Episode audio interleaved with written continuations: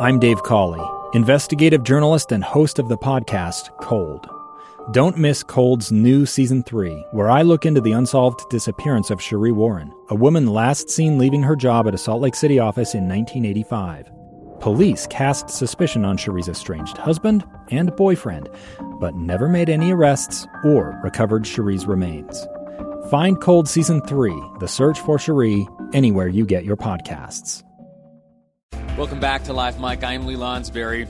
Listen, I, I know I'm supposed to talk to you about stimulus money uh, during this segment, and I'm going to, but I can't tell you. Ever since, uh, ever since I shared that story about raising chickens, all I can think about is where I need to get myself into a situation where I've got a little bit of a backyard, and as soon as Piper is up and able to walk and can talk and appreciate things, uh, I'm looking forward to making her the uh, the steward over some chickens. I I learned so much, and I had so much fun, and uh, anyway, it's just been on my mind. Uh, and I think it's a pretty neat thing. Uh, the, the story, if you weren't listening earlier, is uh, I raised chickens when I was young. I had 13 of them in the background, and uh, ultimately added a few geese to the, the mix as well. But uh, the chickens were the, the mainstay, and I, for a number of years, would get up every morning, feed and water them, and collect their eggs. And um, if I'm honest, there were a few times where I had to slaughter them, uh, and we uh, we very responsibly as a family, me, my mom and dad and sisters, we uh, we ate them and it was a tough thing, uh, but it taught me about responsibility and taught me, taught me uh, about some of the realities of life and also death. Anyway, uh, the reason I bring that up is I'd, I'd, like to get my own baby daughter some chickens when she's old enough, uh, and I would invite you to maybe consider, if the circumstances are right in your family, to uh, think about maybe a few chickens in the background. The kids could learn some responsibility that way. All right, listen and you're gonna have a few you're gonna have a few dollars coming your way to pick up some of those chickens. You know, they're not that expensive. I think four or five bucks to get you a baby chick. The money I'm talking about is a stimulus money. Uh, high likelihood you pretty soon in your checking account or in your mailbox are going to find 1200 extra dollars, including $500 for each one of your children. And the question is, how are you uh, to spend it? And is it free money? The answer is yes, it's free money. There are no strings attached. That was part of the uh, that was part of the the deal that was negotiated uh, in the Senate. Can I tell you something? I'm sorry to get sucked back into the chicken stuff. I've got uh, like a, a, text message thing going on, and my sister, who's uh, in the army in Oklahoma, she's listening, and she says, "Are you guys listening?" She texts this out to the rest of the family. Are you guys listening to Lee lying on the radio right now? And she gives me the command: "Stop pretending you enjoy the chickens." Listen, I very much did enjoy those chickens in retrospect. it was hard to get up in the morning.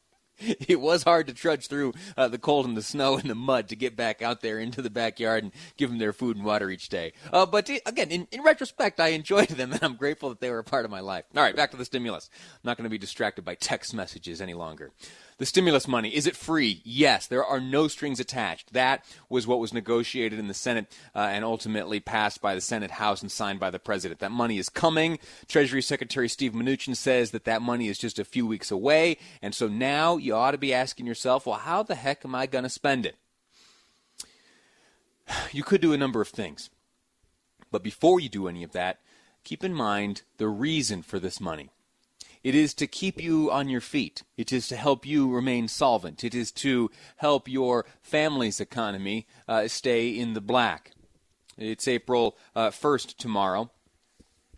Many of us are going to have rent or mortgage payments due. Uh, the car payment's going to come due, the utilities and all that. Uh, there is some cushion given by many of the utility companies. Uh, in fact, I've seen a number of press releases come through from the various providers of gas and electric around this state and elsewhere saying that, listen, in the midst of this coronavirus stuff, if you don't pay your bill, um, we're not going to shut the lights off. Okay, uh, that's very generous and gracious of them, uh, and uh, they'll likely expect that payment someday. Uh, but for right now, we can breathe a sigh of fresh air, a sigh of relief that you know our kids aren't going to be shivering at night and they're not going to have to take cold showers. That's a very good thing, very gracious thing. So focusing on uh, the big bills before us, uh, that's very important. That's the mortgage, that is the rent, car payments, such like that. But if you are lucky enough to have maintained your regular income, odds are you've got things figured out. You're going to be able to make those payments, and when those $1,200 arrive in your bank account, uh, you will essentially have uh, free money to spend. And the urging from the experts is that you go out and you spend it, uh, don't squirrel it away. Don't spend it uh, or don't sock it away. Don't uh, shove it in the mattress. Don't uh, plop it down in the savings account. Go out and patronize the small businesses around town. Those are the folks who are suffering right now. Uh, maybe that car of yours, which has a payment due tomorrow, maybe that car of yours has uh, a few repairs it needs. In fact, uh, I, I, bring that up as an example, but also a circumstance of my own.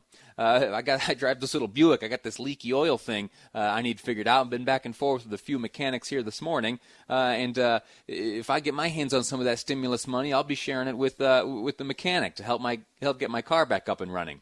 That stimulates local businesses. That gets the wheels of business on the local level back up and running. So patronize the local businesses. Pay do what the governor suggested: three meals out a week. I think he said the other day in a press conference. If you could patronize patronize these local businesses. Uh, go uh, get your drive-through meal, and your delivery meal, or uh, your curbside meal.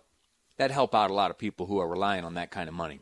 Uh, I asked earlier for some voicemails, uh, hearing from you folks what you intend to do with your stimulus money. Let's go through those uh, one by one. Producer Amy, let, us hear number one, please. You know, I just had a newborn last week, and I got a almost two-year-old at the house as well. So I definitely use that money to stock up on some food, diapers and wipes.